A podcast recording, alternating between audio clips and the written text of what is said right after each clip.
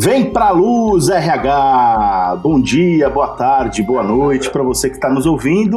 Seja muito bem-vinda, seja muito bem-vindo. Este é o podcast Vem pra Luz do portal RH para você, onde você ouve tudo que está rolando de mais relevante e essencial para quem atua em gestão de pessoas.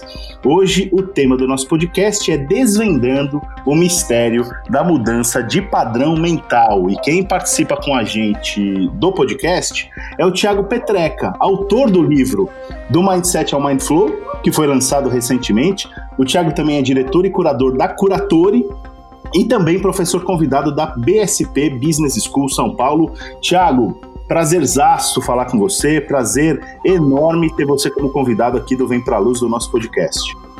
Grande Daniel, muito obrigado pelo convite, meu amigo. Estamos juntos na luz, né? Esse é um convite que eu acho nesses tempos tenebrosos e sombrios é um dos convites mais importantes que a gente tem. Mas aí eu já até faria um, um link, se me permite, claro. que é que venhamos para a luz mas que não esqueçamos das nossas sombras. Então já vamos começar mudando o nome desse programa para A Meia Luz, né? Porque a gente também não quer uma sombra muito forte, né?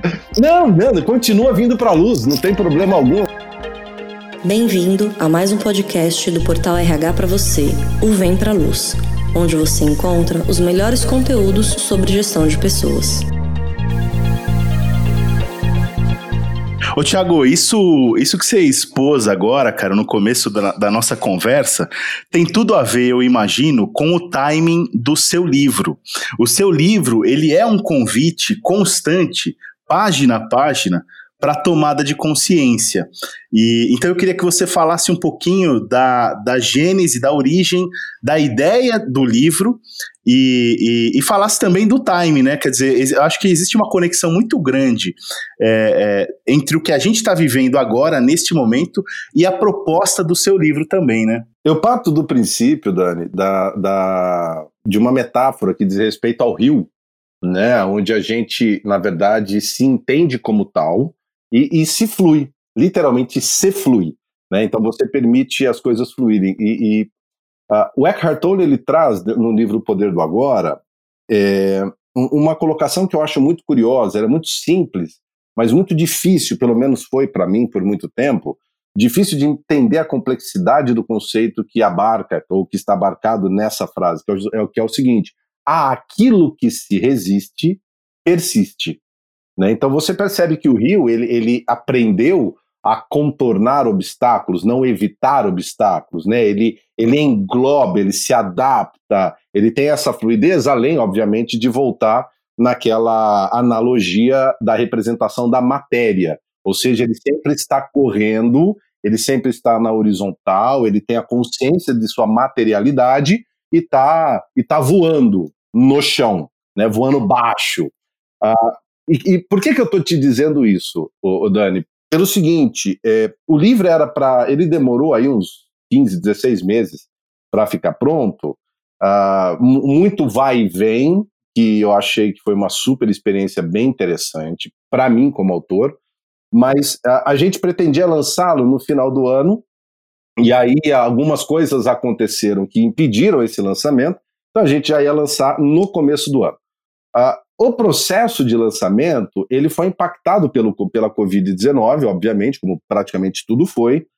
E eu e o meu editor, o Alexandre, a gente sentou virtualmente e decidimos vamos segurar, vamos, vamos aguardar um momento mais propício para isso. E é isso que é interessante, né? É, aquilo que se resiste persiste. Então a gente não, não ficou na resistência no sentido de ah, não, tem que ser do jeito que eu quero, a vida é eu que controlo. Não, flui um pouco mais, entende esse ciclo da vida, tem hora para plantar, tem hora para colher, entender que hora que é para você botar muito esforço, que hora que é para você ter a paciência de aguardar, é, é, um pouco da sabedoria aí que a quem vai ficando mais velho vai adquirindo muitas vezes a forceps, no meu caso, ó, debaixo de bastante porrada. Então, é verdade. Acho que no caso de todos nós, né? É. é, cara, a gente insiste em fazer isso, mas enfim. Ah, eu é, acho que é, um pouco... mesmo para aprender, é impressionante, né? mas, é bom, eu acho que tem a ver com a, com a mesma analogia do, da, da borboleta no casulo, né? Se ela não tiver o nível de pressão para que ela rasgue aquele casulo e no movimento de rasgar ela coloca força nas asas e é justamente nesse momento que a asa ganha o mínimo de potência necessário para poder se abrir. Tanto é que se você cortar o casulo antes desse momento, a borboleta está fadada a não ter potência nas asas e ela nunca vai é, crescer. Então, o diamante também ele vem debaixo de muita pressão. Obviamente, isso a gente não pode confundir com o tema da dor. Esse entender o momento fez muito sentido aí meados de abril, porque aí eu voltei a conversar com o Alexandre e, e, e poxa, eu falei, cara, se a gente está se propondo a criar, a trazer para o público o conceito de mind flow, né, que tem justamente essa lógica da, da capacidade de se, de se fluir. É, essa fonética fica um pouco estranha, mas é, é, é muito esse, esse conceito mesmo, de se fluir e fluir-se integrando-se e entregando-se à vida. Fica muito filosófico, é, é, às vezes, esta abordagem, mas o livro ele foi concebido de duas maneiras, né? Ele tem dois pilares é, estruturantes. Um deles, que são processos, conceitos, ideias que tem como objetivo gerar reflexão, tem como objetivo colocar aí é, é, a tua mente para funcionar de uma forma mais lógica, Aí eu tenho um outro movimento que ele é mais prático, através de exercícios, exemplos práticos e também um pouquinho de poema, um pouquinho de diálogo mais novelístico, mais metafórico, para a gente atingir também um nível de imaginação, um nível de emoção um pouco maior nesse processo. Então você percebe que há uma conjunção que cuida do ser humano, ou tem essa pretensão, essa audácia de, no mínimo, tocar as diferentes dimensões da existência humana no que tange o seu pensar lógico, o seu pensar criativo, emotivo, o seu pensar das sensações. E eu falo pensar das sensações é porque o teu cérebro que está fazendo esse filtro todo das sensações que você tem e ele transforma isso em uma linguagem que você pode traduzir ou dar o rótulo como, poxa, eu me sinto pesado, me sinto leve, e aí você traz as, as determinações ou os nomes das emoções. Bom, enfim, a gente acaba tocando diferentes dimensões no livro. E ele, então, fez muito sentido em um momento de isolamento, em um momento de introspecção forçada, oferecer para o público um caminho. Né? Não é o único caminho, eu jamais teria pretensão, até pelas crenças que eu carrego, de dizer que aquilo que eu ofereço é o único caminho, não é uma religião, então, assim, é um caminho, não o único, mas é um caminho que eu acredito que ele pode ser bastante prático e bastante elucidativo, porque um problema que a gente acaba enfrentando quando a gente ainda não foi para a luz é justamente a falta de clareza, é justamente essa falta de guia ou de um norte que nos ajude a colocar, a aterrizar um pouquinho o pé no chão. E para concluir essa minha longuíssima resposta, meu amigo, é, é, eu, eu acho isso importante porque, às vezes, as pessoas podem entrar num paradoxo decisório ou numa paralisia de tomada de decisão. É, Puxa, mas qual é a melhor metodologia? Será que eu uso esse tipo de processo? Qual caminho eu vou assumir? É, a minha dica é: se você está ouvindo, por exemplo, esse podcast agora, se você me ouviu explicando sobre o livro, Talvez esse, esse seja um indicativo de que o do Mindset ao Mind Flow venha a ser uma boa proposta para você. Aí a minha sugestão para você é arrisque-se, compre o livro, entra lá na Amazon, faz o seu pedido, chega à nossa casa super rapidinho, começa a ler o livro. Se ele fizer sentido para você, você vai até o fim, você caminha, aplica as metodologias que eu apresento. Ah, Tiago, mas e, e se eu não, e se não fizer sentido para mim? Um convite que eu te faço é: bom, primeiro você tomou uma ação no passado, isso gerou um resultado que é ter o livro na sua mão. Você com certeza gastou menos do que gastaria com uma pizza. Aí, poxa, o livro não está fazendo muito sentido. Você tem aqui dois caminhos. Um, muitas vezes o livro ele não está na hora certa de maturidade para você. Talvez ele, ele, o próprio livro, o conceito dele não está maduro para você ainda. A outra opção é se você não comprou no Kindle, ou até mesmo se comprou no Kindle e mora com a tua esposa, teu marido e tal, ofereça essa leitura para uma outra pessoa. E, e, isso não vale só para o meu livro, tá, Dani? Isso vale para as experiências que nós temos no dia a dia. Então, por exemplo, uma, uma, uma frase que foi muito utilizada e hoje eu acho que volta a ser muito utilizada é carpe diem. Porém, a forma, e eu falo isso no livro, né? A forma como isso foi traduzido para a língua portuguesa, ela traz consigo um problema sério, porque carpe diem foi traduzido como aproveite o dia. E ao, ao me relacionar com a palavra aproveite, eu tendo a acreditar que está diretamente relacionado ao prazer. Não é isso? Faz sentido oh, isso que eu estou falando? Com certeza, com certeza. Porém, carpe diem significa colha o dia. E colher é diferente de prazer. Colher te obriga a vir à luz, ou seja, ter consciência sobre o fruto que você tem na tua mão naquele momento e ainda saber se ele está maduro, porque você de fato só vai colher aquilo que está maduro. E eu acho que esse nível de consciência, de poder pegar, começar a ler um livro, ou começar um novo projeto, e literalmente você se relacionar com ele, com todas as tuas inteligências, a, a somática, ou seja, estar atento às tuas emoções, às tuas sensações, a, a, aos teus pensamentos, a tua mente que voa criativamente, coloca tudo isso num balaio só e se relaciona com o livro, com o projeto e tal, e literalmente sinta, pô, mas parece que não, não, não tá pronto. Eu tô tentando, porque é, às vezes a gente tenta persistir em alguma coisa e toma o caminho errado da insistência, né? Porque o insistir é quando lá no fundo a gente já sabe que não vai dar certo, que não é algo que nos cabe mais fazer, então eu insisto. Agora, o persistir é de fato saber que o cume da montanha é o meu destino e eu persisto nesta subida, por mais difícil e esforçosa que ela venha ser para mim. Perfeito. Eu gostei muito da, da, da ressignificação, pelo menos para mim, da, do carpe diem, né, do, do, lance da colheita do dia. E eu digo ressignificação porque eu, eu, confesso que aprendi sobre carpe diem ainda, ainda super jovem, assistindo o filme com o Robin Williams, o Sociedade dos Poetas Mortos, que ele, ele interpreta um professor em que, em, em que ele... Assisti com meus filhos semana passada. É mesmo. Em que ele ensina basicamente esse conceito, né? E aí eu lembro do inglês, que é, é Seize the Day, né?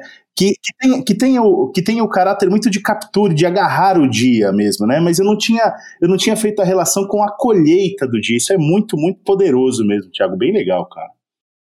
Exato, porque é, é eu acho que você trouxe um tema que eu vou, vou, vou ser bem breve em abordá-lo, mas eu acho que é importante, tá? Uh, isso tem a ver com a questão dos significados.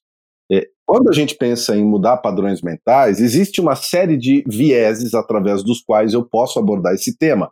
O viés da neurociência, que é uma base é, é, fisiológica para isso, obviamente. O viés dos hábitos, o viés da, da programação neurolinguística. Ou seja, eu tenho várias formas, várias entradas para abordar esse tema. Mas eu quero pincelar, ou, ou apenas pensar, melhor dizendo, um ponto que é o, a lógica do significado e do significante. O que, que eu quero dizer com isso?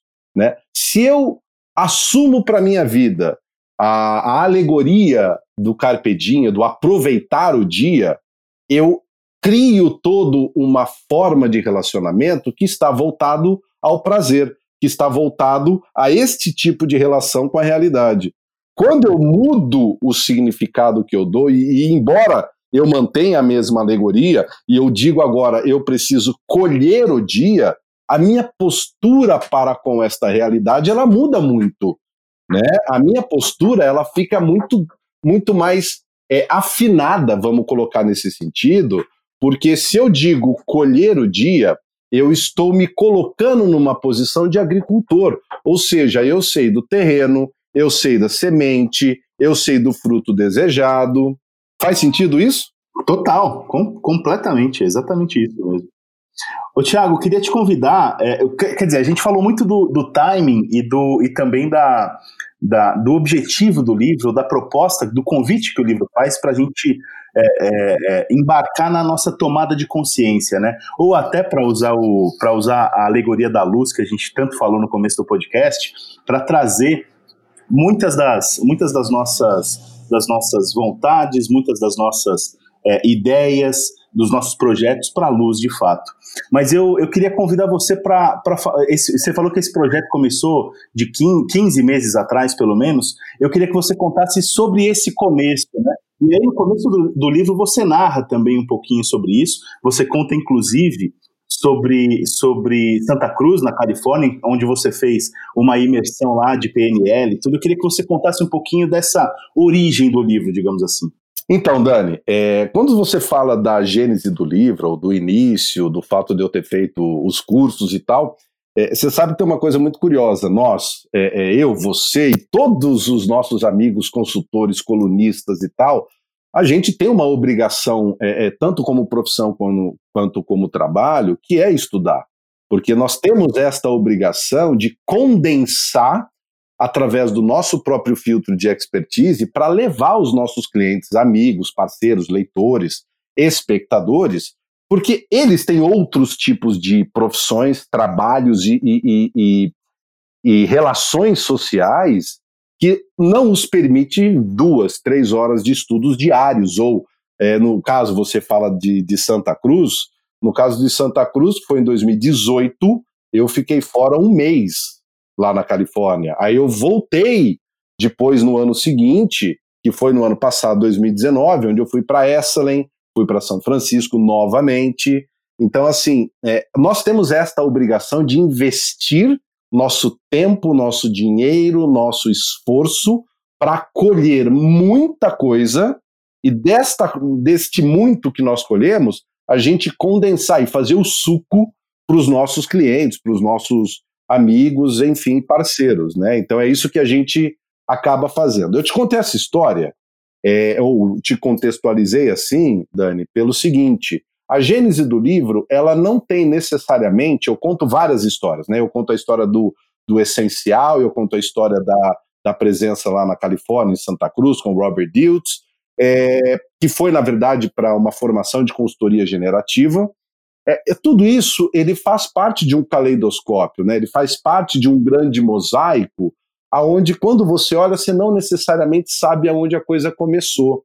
Mas se eu volto no tempo, e aí a história que eu conto do essencial é, no livro, é, a gente está voltando 30 anos no tempo. Né? Então, se eu for pensar mesmo em, em uma. através de uma visão linear e cronológica da gênese do livro, é, ela aconteceu há 30 anos atrás mas ela só veio à luz para mim há dois, três anos atrás. Não, mas com a, com a sua. Com a, logo no começo do livro, o leitor consegue entender esse mosaico, né? Que é justamente isso, não é, não é algo linear, mas é, é, é quem você é, né? Quem você é e quem você está, né? Em que momento da sua vida você, você resolveu contribuir a dedicação de escrever, de condensar é, esse conhecimento no livro. Isso é muito bacana, isso, essa é uma jornada que o leitor começa a fazer parte. Isso é, isso é muito legal, muito convidativo, sem falar que é um livro super bem escrito, então estou recomendando para todo mundo que leia mesmo, porque é, ele é cheio de alegorias, ele tem, ele tem uma sensibilidade, um, um até um lirismo. É, é acho que no, no, no, prefácio, no prefácio do Márcio Adriani Damasio, ele fala disso, ele fala assim, é, existe ali um lirismo, alguma coisa que, que ajuda a conectar a gente, ajuda a conectar esses ensinamentos, digamos assim, às nossas emoções também. Ele até ressalta uma frase aqui: o que antes era um limite, hoje se transforma em uma fronteira. Então é uma, é uma leitura muito rica mesmo. E eu queria que você falasse um pouquinho também da, do, da sua narrativa, né, do, do estilo que você adotou para contar para narrar esse, esse livro? Como é que é, você tem, tem algumas inspirações? O que, que você estava lendo no momento? Quer dizer, que tipo de abordagem você teve do ponto de vista literário mesmo, digamos assim, pra, na construção do livro, Tiago? Cara, é, é bem vasto no sentido das fontes, tá? Sim. Então, é, eu tenho muito uh, da base relacionada a, a novels, ou seja, romance propriamente dito, eu, eu, eu não cito, mas assim, aí eu vou só, só para os, os ouvintes que estão ouvindo este podcast saberão disso. Parte das minhas fontes de inspiração é um livro do Christopher Paulini, feito para jovens e crianças. Que ah, para mim, é, que mim ele é de uma profundidade para quem tiver o código para decifrar o que está por trás das palavras que ele apresenta ali. É, eu, eu, digo que ele estudou todas as tradições antigas do mundo para conseguir escrever aquela sequência de livros que começa com Aragorn, que é o Cavaleiro de Dragão.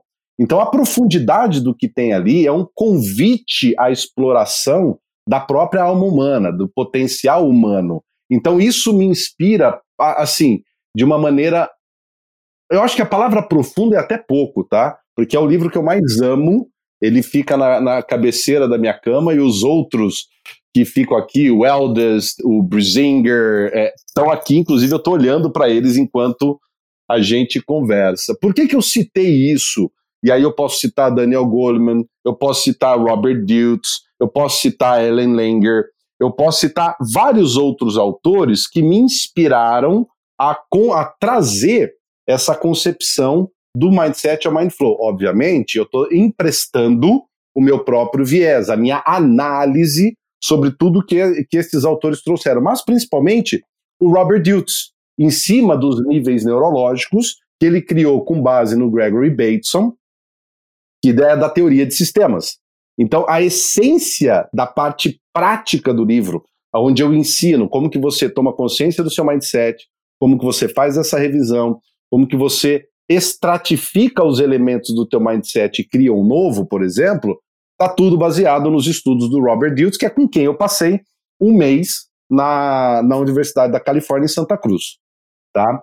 É, é, isso posto, Dani, ah, eu acho que vale colocar o seguinte: é, como, eu, como eu trabalho sempre as três inteligências, a lógica, a metafórica e a somática, o livro ele permeia na provocação dessas três inteligências. Então eu trago conceitos que exigem uma reflexão, uma lógica, um raciocínio bem objetivo. Eu trago textos que têm uma característica é, mais lírica, como você mesmo disse, e eu trago, inclusive, sugestões de poemas que eu escrevi, né, que está na parte metafórica, que embora ele tenha essa lógica metafórica, é, é, ele toca mais a linha do, das emoções. Inclusive, eu vou te fazer uma pergunta. Você já chegou na, no capítulo do diálogo, num diálogo de Sete e Íris? É, é um, um, um, dos críticos de capa do meu livro é o Igor Coso, né? Sim, sim. Que é sim. o diretor lá da BTD, que você conhece muito bem, amigo nosso. É, e ele falou, foi muito engraçado, que eu mandei o, o prelo para eles, aí, aí ele fez a leitura e ele falou, cara, que, que você estava bebendo quando você escreveu esse diálogo? Porque aí eu faço um jogo de palavras, inclusive a palavra íris tem o um porquê de ser íris, né, que tem a ver com os olhos e etc. Você tem que ler para entender. E aí eu vou deixar um desafio para você. Eu quero que você leia o nome do sábio ou o nome do interlocutor de Íris nesse diálogo e descubra em quem que eu me baseei. O nome dele vai te entregar isso, mas você precisa estar atento para descobrir de onde que eu tirei a palavra sete arcos. Vou te falar, vou te falar, pode deixar.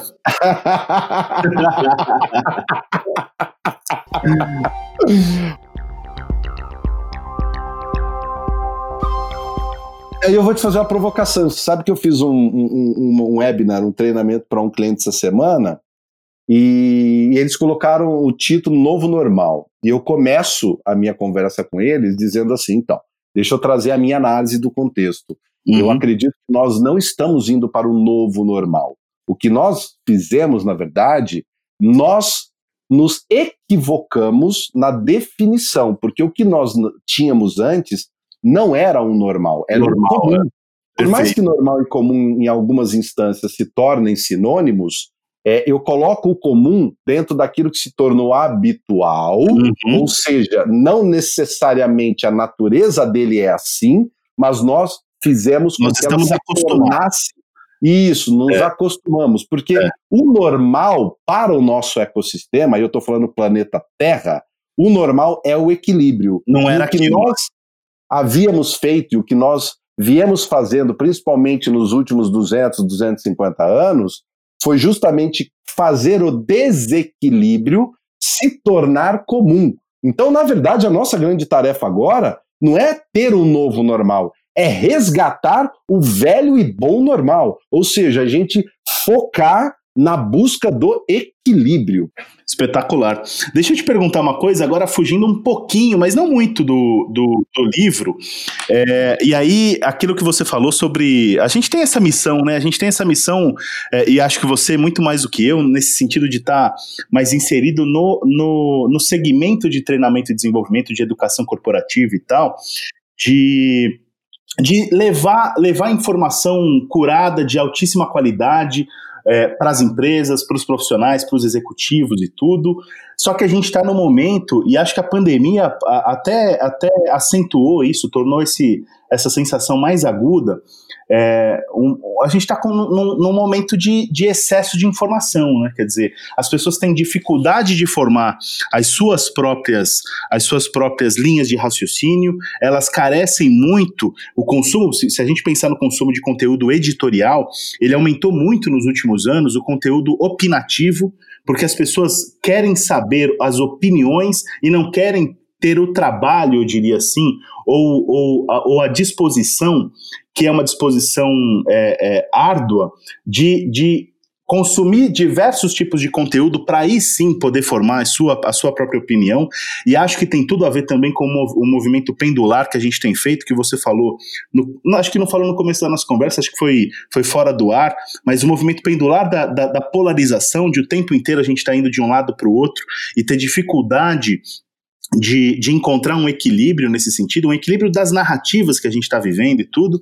E aí eu queria que você falasse qual é qual é o seu a sua metodologia, né? Como é que você cura as informações e o conteúdo que você consome e de que maneira isso isso impacta o seu trabalho e a sua visão de mundo, cara. Muito legal, Dani. É, tudo começa com destino desejado, né?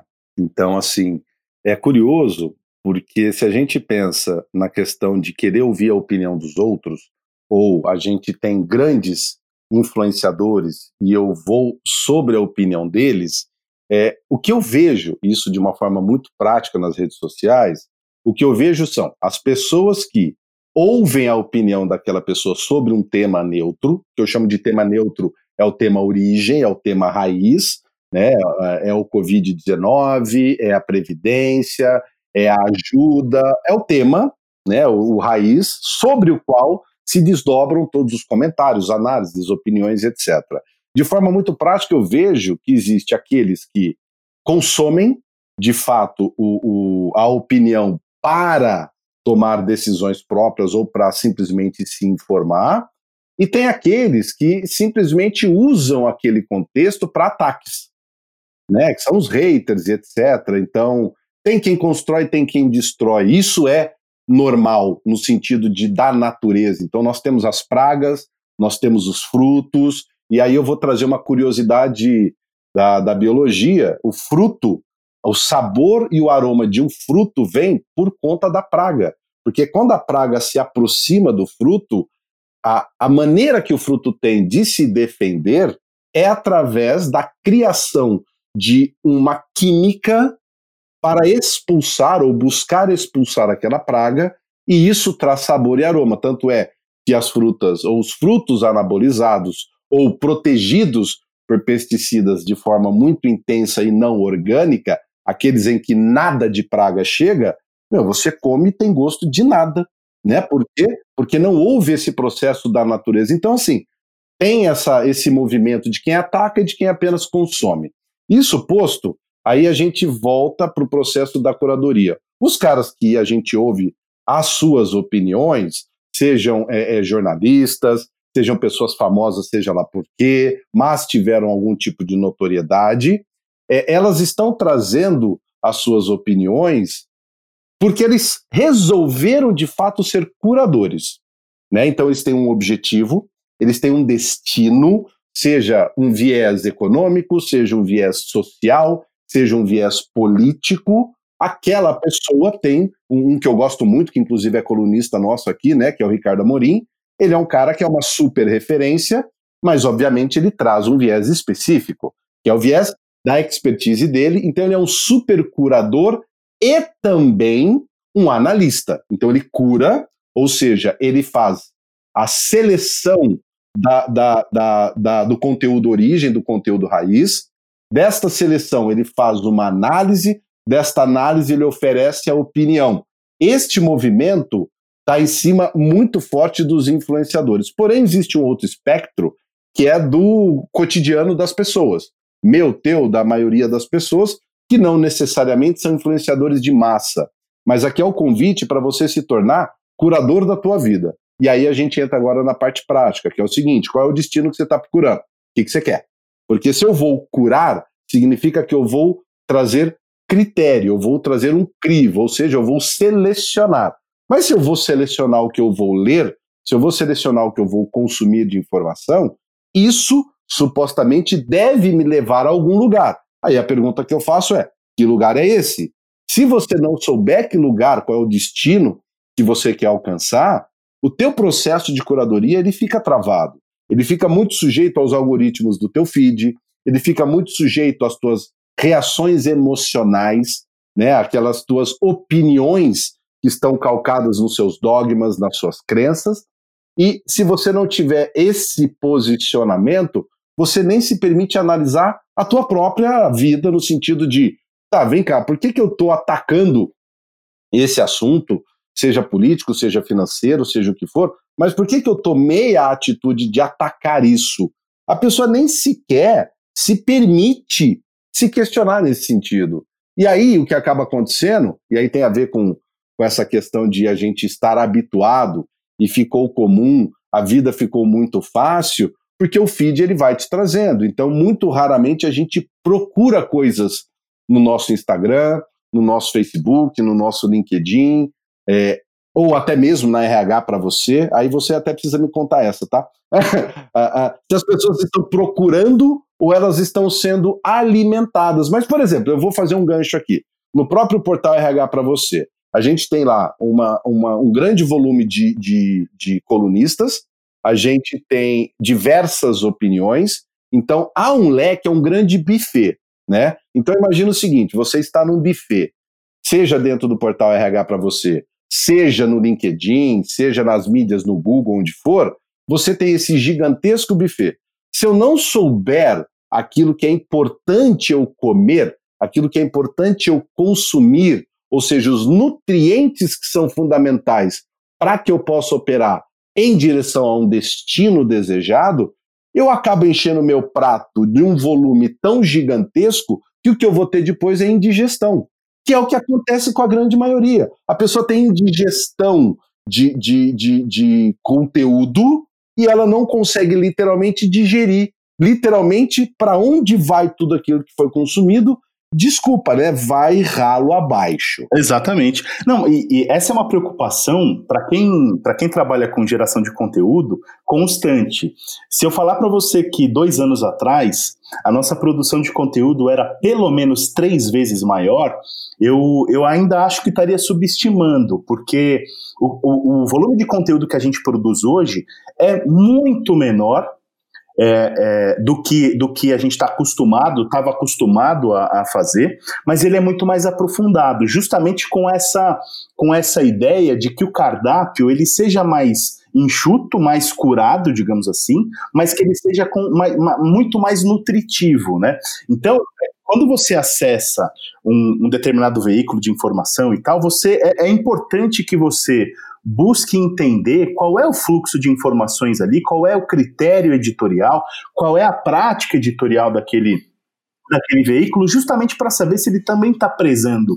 Num momento de da chamada intoxicação, né, a, intoxicação excesso de informação, se ele está prezando também pelo seu tempo, cara. Porque é, não adianta a gente ter um monte de colunista, um monte de post novo, não é isso que o público deseja e não é isso e, e essa intoxicação não é isso que a gente, não é esse o nosso objetivo, nem no RH para você e nem em muitos veículos que eu sigo por aí. Eu tenho, na verdade, eu tenho percebido cada vez mais um cuidado com isso Quer dizer, não, não é preciso fazer 4, 5, 6, 10 posts novos todos os dias.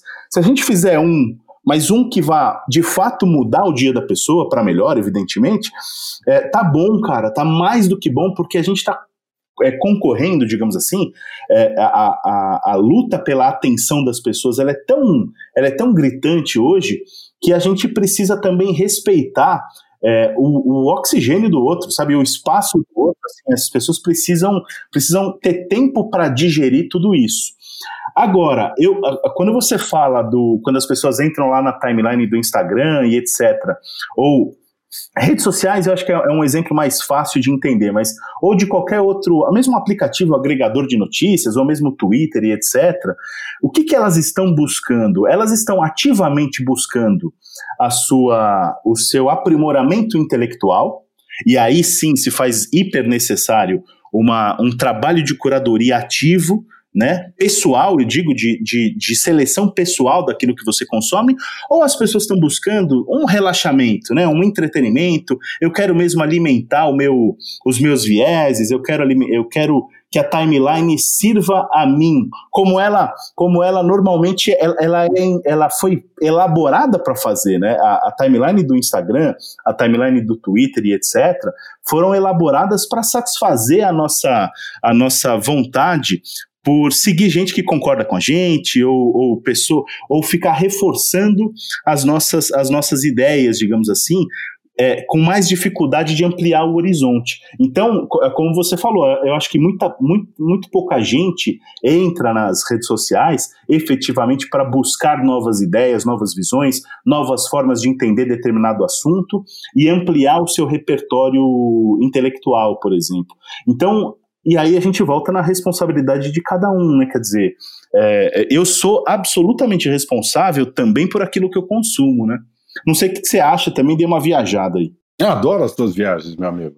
Eu acho que, que é justamente disso, a gente dá essas viajadas, depois aterriza, pula de novo, depois aterriza.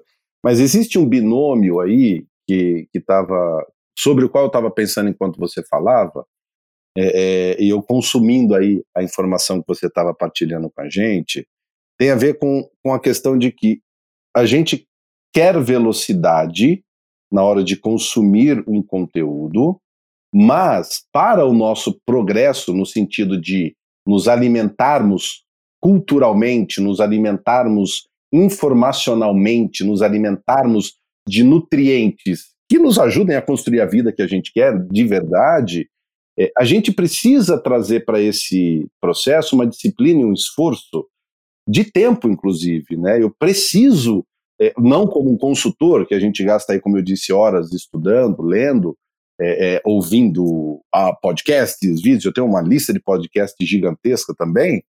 É, cara, mas é assim, eu preciso me dedicar a sair da horizontal e verticalizar um pouco aquilo que eu estou procurando. Né? Então, se eu quero, por exemplo, um trabalho de melhora de vida financeira na minha vida, é, é, não basta eu pegar uma metodologia que um guru disse que funciona, você vai lá simplesmente aplica. Na minha visão, se você realmente quer ser um mestre ou quer de fato dominar esta prática, é necessário um estudo, é necessário você se dedicar. Cara, e nada impede de você ir no LinkedIn, no Instagram e dizer para o teu feed, dizer para os algoritmos, ó, eu quero seguir o que esta fonte está me dizendo.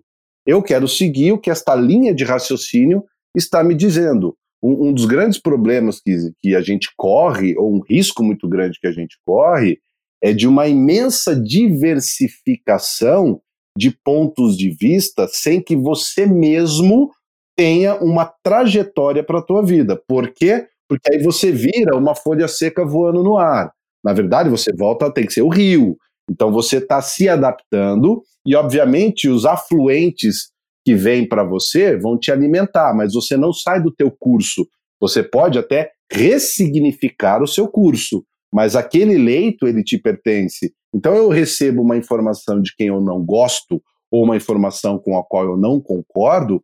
Se eu tenho um, um, uma postura de curador, ou seja, eu sei para onde eu estou indo, eu sei que critério de decisão para as fontes eu faço, eu olho para aquela opinião que é contrária à minha e eu, no mínimo, me permito analisar. Eu falo, vem cá, será que esta opinião contrária à minha ela tem algum elemento que alimenta a minha própria visão ou que faz com que a minha visão se expanda, né? Então eu posso imaginar, talvez, que a maneira de educar uma criança seja na linha do Isamitiba, o amor e etc e tal, e aí eu posso também olhar para aquela Babá McPhee, não sei, não, não, lembro o nome, que é mais na, na, na questão da regra, do, do, do, de uma versão mais, mais ordenada, disciplinada e talvez antiquada, não necessariamente.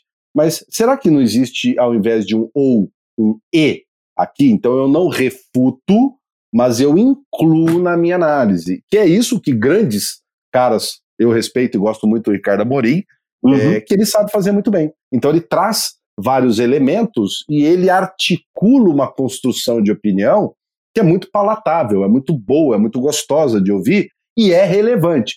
Aí você olha no timeline dele, tem um monte de gente, nem tanto, tem outros que tem mais, mas tem um monte de gente que desce a lenha, vai batendo. Eu vi uma do, do Pacífico, né, da Gaia lá, eu acho que é Gaia o nome da empresa dele, que escreveu o livro lá, Onda Azul, é, ele falou algo XYZ do governo.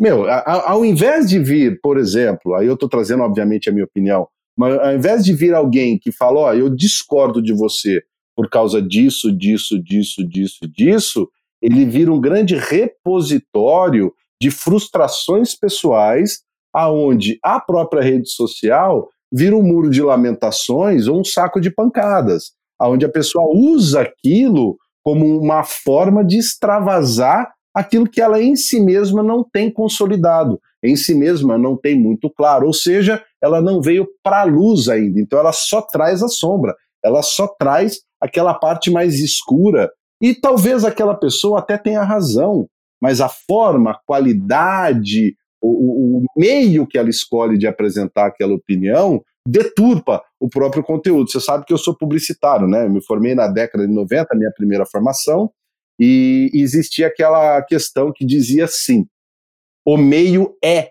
a mensagem, né? A gente tinha esse ditado dentro da, da publicidade. Então, assim, o, o canal, a forma, a qualidade, o sabor que eu resolvo colocar para o conteúdo que eu estou apresentando altera a experiência do consumo daquele conteúdo. É, eu, eu costumo dizer que a forma importa tanto quanto o conteúdo. Se a gente não tiver atenção para a forma como a gente comunica as coisas, é, de fato, o conteúdo está absolutamente comprometido, por mais bem intencionado que ele seja. Você tem toda a razão, é uma ótima reflexão. Cara, preciso, preciso encerrar esse. esse estourou nosso tempo. É, eu sabia que a gente ia estourar muito tempo, porque é delicioso conversar contigo, você sabe disso, meu irmão. Obrigado pela, obrigado pela participação, obrigado por ter aceito o convite. Parabéns pelo livro. Eu, eu ainda tô, tô lendo ou devo terminar certamente nessa semana, até o final de semana termino. Aliás, esse final de semana é meu aniversário, se quiser mandar uma foto. Hoje é aniversário do meu filho, esse dia que nós estamos gravando, oh? Ele faz 12 aninhos. Parabéns. Ah, esse povo taurino. Parabéns para ele, parabéns para ele. É, mas quando a gente puder se encontrar, vou, vou querer que você assine, é, é, é autografe o meu livro, com certeza. É, e é isso aí, cara. Um sucesso, muito sucesso para você. Obrigado, viu? Um abração. Obrigado, Daniel, pelo convite. Espero que aquilo que nós trocamos aqui tenha sido bastante relevante e prático aí para os nossos ouvintes. Fica com Deus, um grande abraço, meu irmão.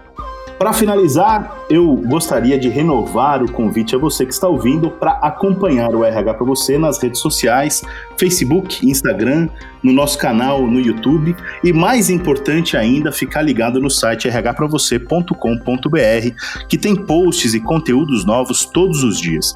Espero que você tenha gostado muito do nosso bate-papo de hoje. Um grande abraço e até mais.